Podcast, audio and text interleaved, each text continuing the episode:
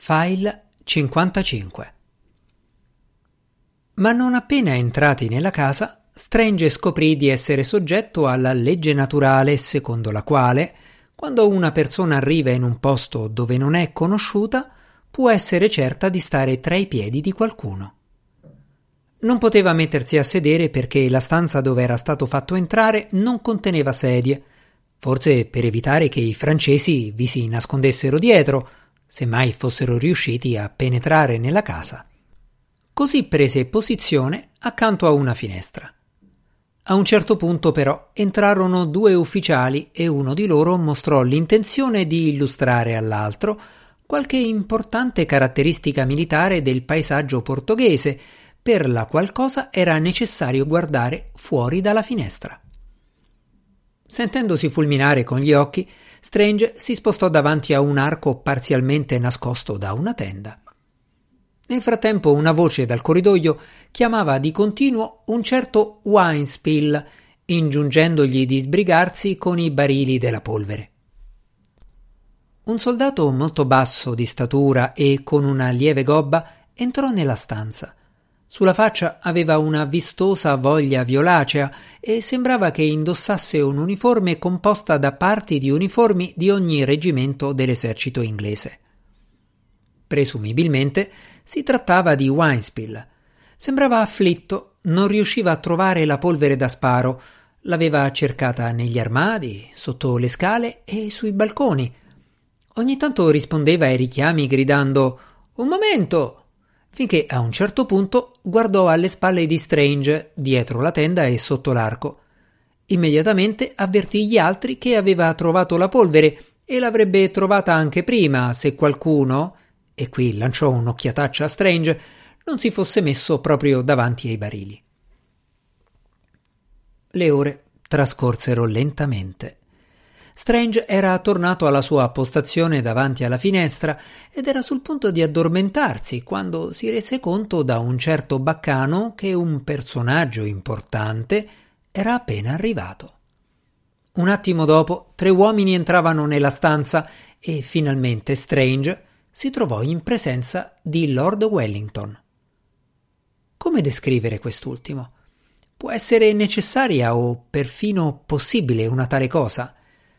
Incontriamo il suo volto ovunque guardiamo, sulla stampa da poco prezzo appesa alla parete della stazione di posta, sull'incisione molto più raffinata e abbellita con bandiere e tamburi in cima alla scalinata della sala del consiglio. Oggigiorno nessuna fanciulla mediamente sentimentale arriva ai 17 anni senza aver comprato almeno una sua immagine. Pensa che un naso lungo e aquilino sia infinitamente preferibile a un naso corto e dritto e considera la più grande disgrazia della propria vita che egli sia già sposato. A compensazione parziale, ella intende dare al primogenito il nome di Arthur.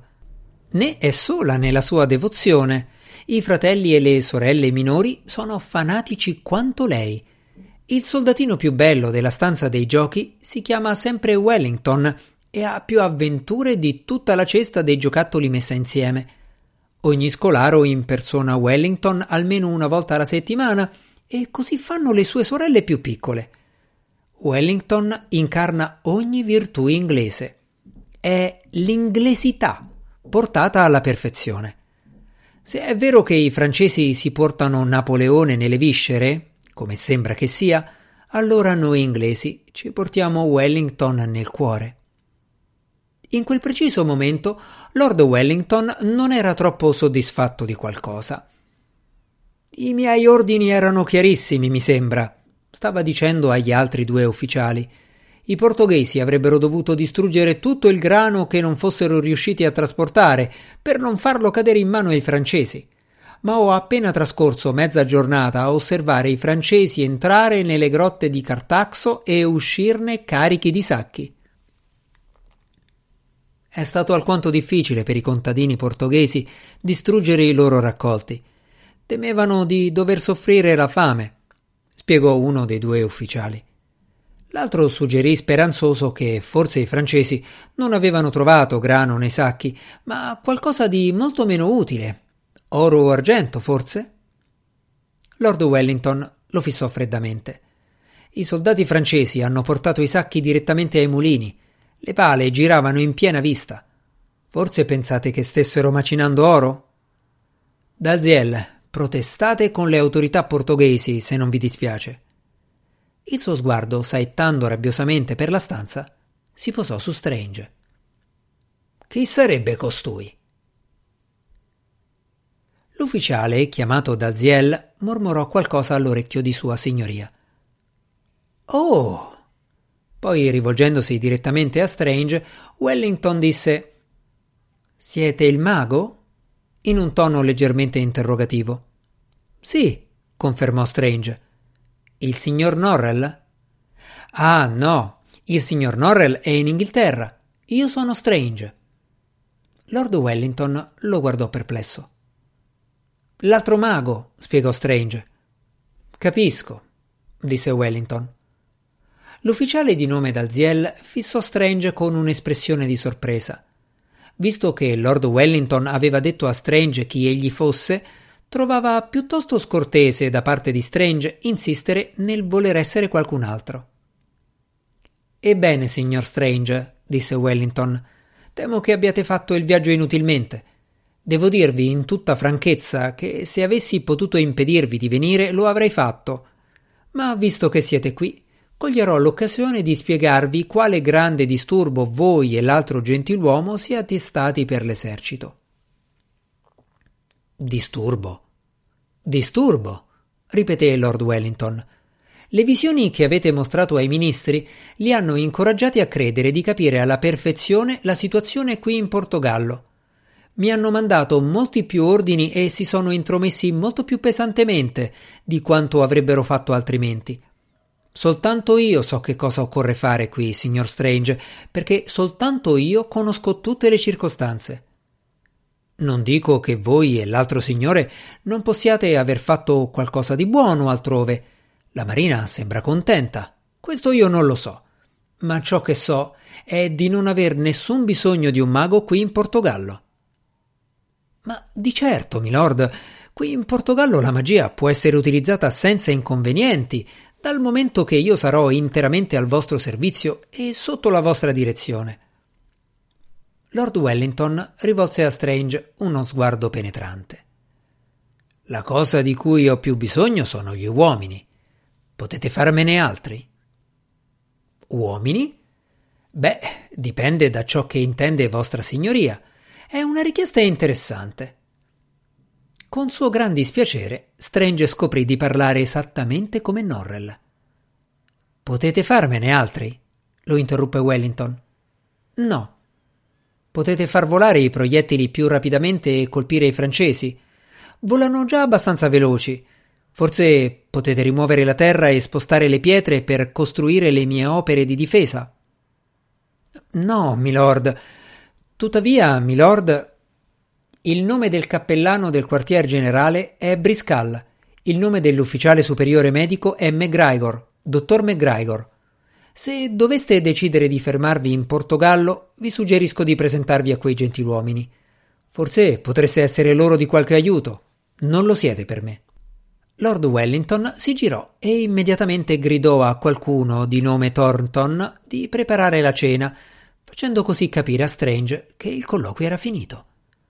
Strange era abituato alla deferenza dei ministri nei suoi riguardi, a essere trattato al pari di qualcuno dei personaggi più importanti d'Inghilterra, e sentirsi all'improvviso declassare al rango dei cappellani e dei medici dell'esercito, semplici soprannumerari, fu una gran brutta sensazione.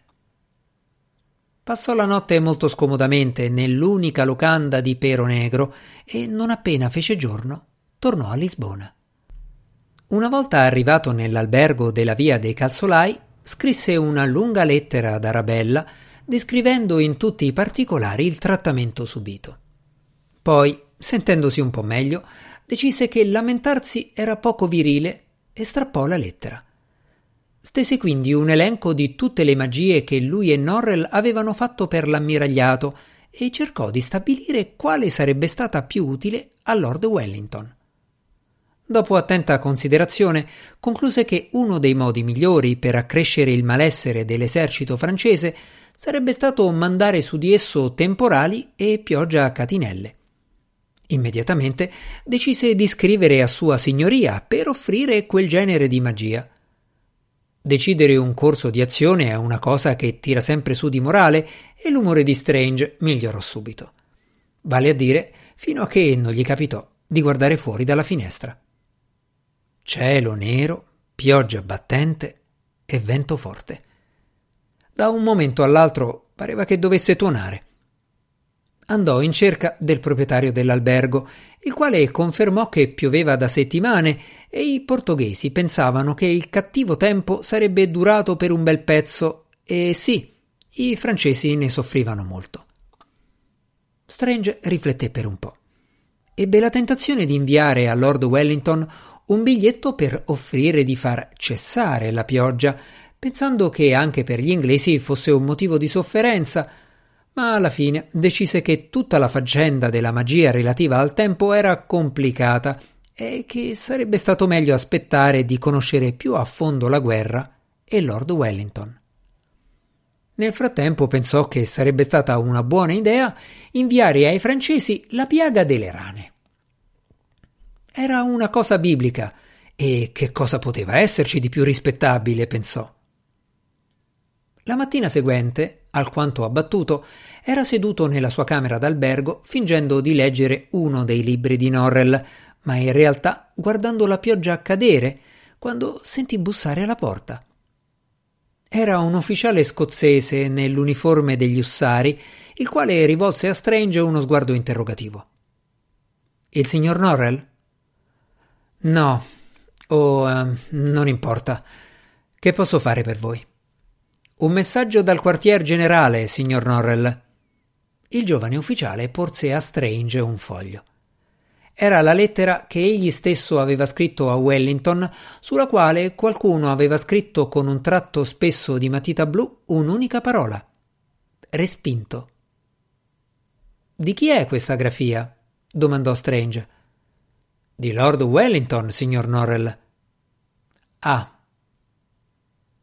il giorno seguente Strange scrisse un altro biglietto a Wellington offrendosi di far straripare le acque del Tago che avrebbero sommerso i francesi.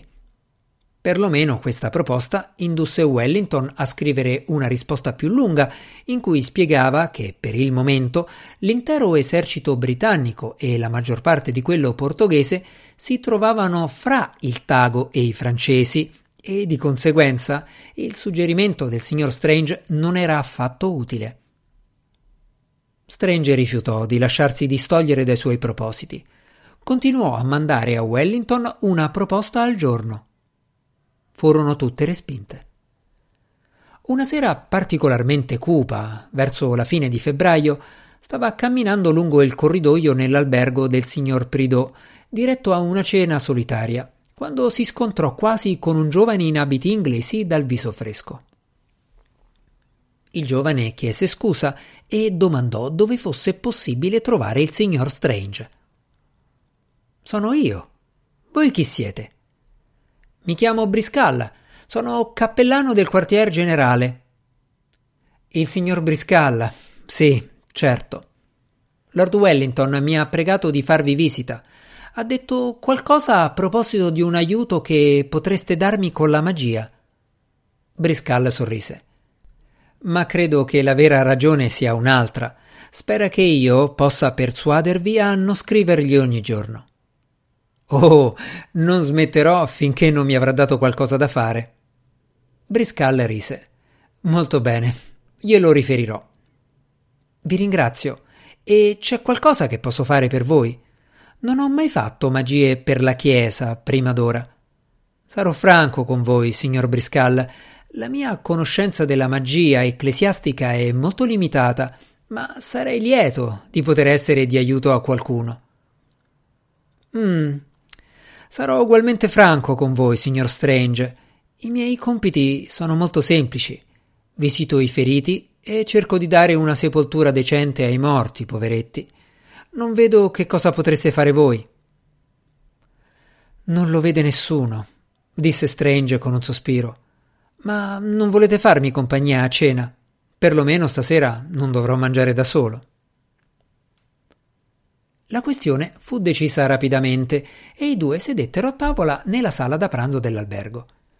Strange trovò Briscalla simpatico e disposto a dire tutto ciò che sapeva sul conto di Lord Wellington e dell'esercito. In genere i soldati non sono persone religiose, spiegò Briscalla, ma nemmeno mi aspettavo che lo fossero e sono stato molto aiutato dal fatto che tutti gli altri cappellani che mi hanno preceduto sono andati in licenza non appena arrivati. Io sono il primo che sia rimasto qui e gli uomini me ne sono grati. Sono sempre ben disposti verso chiunque sia pronto a condividere la loro vita dura. Strange disse che ne era certo. E voi, signor Strange, come ve la cavate? Io. Io non me la cavo affatto. Nessuno mi vuole qui. Nelle rare occasioni in cui qualcuno mi rivolge la parola, mi chiamano signor Strange o signor Norrell senza distinzione. Nessuno pensa che si tratti di due persone diverse, a quanto pare. Briscal rise. E Lord Wellington respinge regolarmente tutte le mie offerte di aiuto. Perché? Che cosa avete proposto? Strange gli parlò della sua prima offerta, quella di inviare ai francesi la piaga delle rane.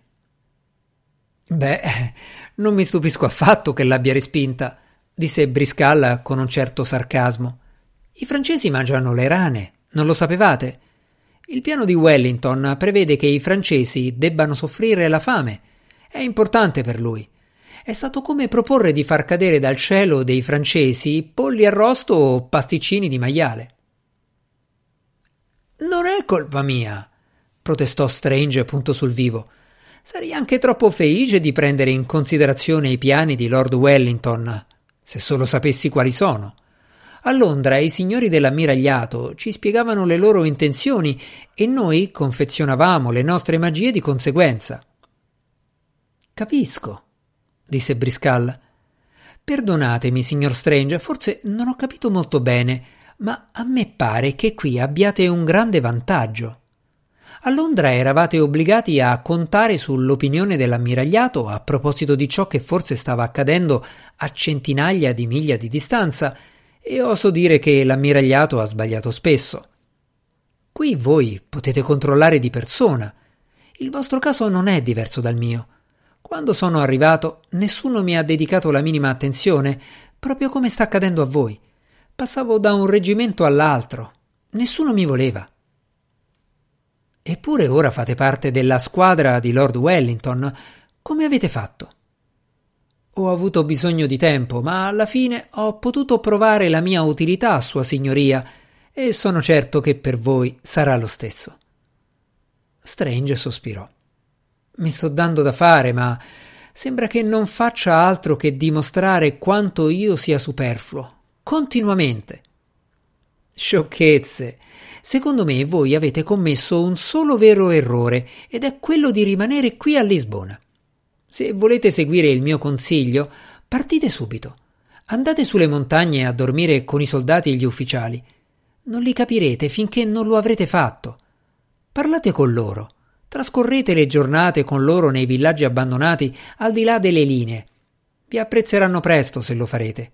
Si tratta di bravissima gente. Davvero. A Londra si diceva che Wellington li avesse definiti la feccia della terra. Briscal rise, quasi che essere la feccia della terra fosse cosa di poco conto e anzi costituisse una gran parte del fascino dell'esercito. Una posizione curiosa per un ecclesiastico, pensò Strange. Che cosa sono allora? domandò. Entrambe le cose, signor Strange. Entrambe le cose. Beh, che cosa ne dite? Andrete? Strange aggrottò la fronte. Non lo so. Non che tema le scomodità e la vita dura, capite. Credo di poterle sopportare come gli altri, ma non conosco nessuno là e sembra che io abbia dato fastidio a tutti. Senza un amico a cui appoggiarmi. Oh, a questo si rimedia facilmente.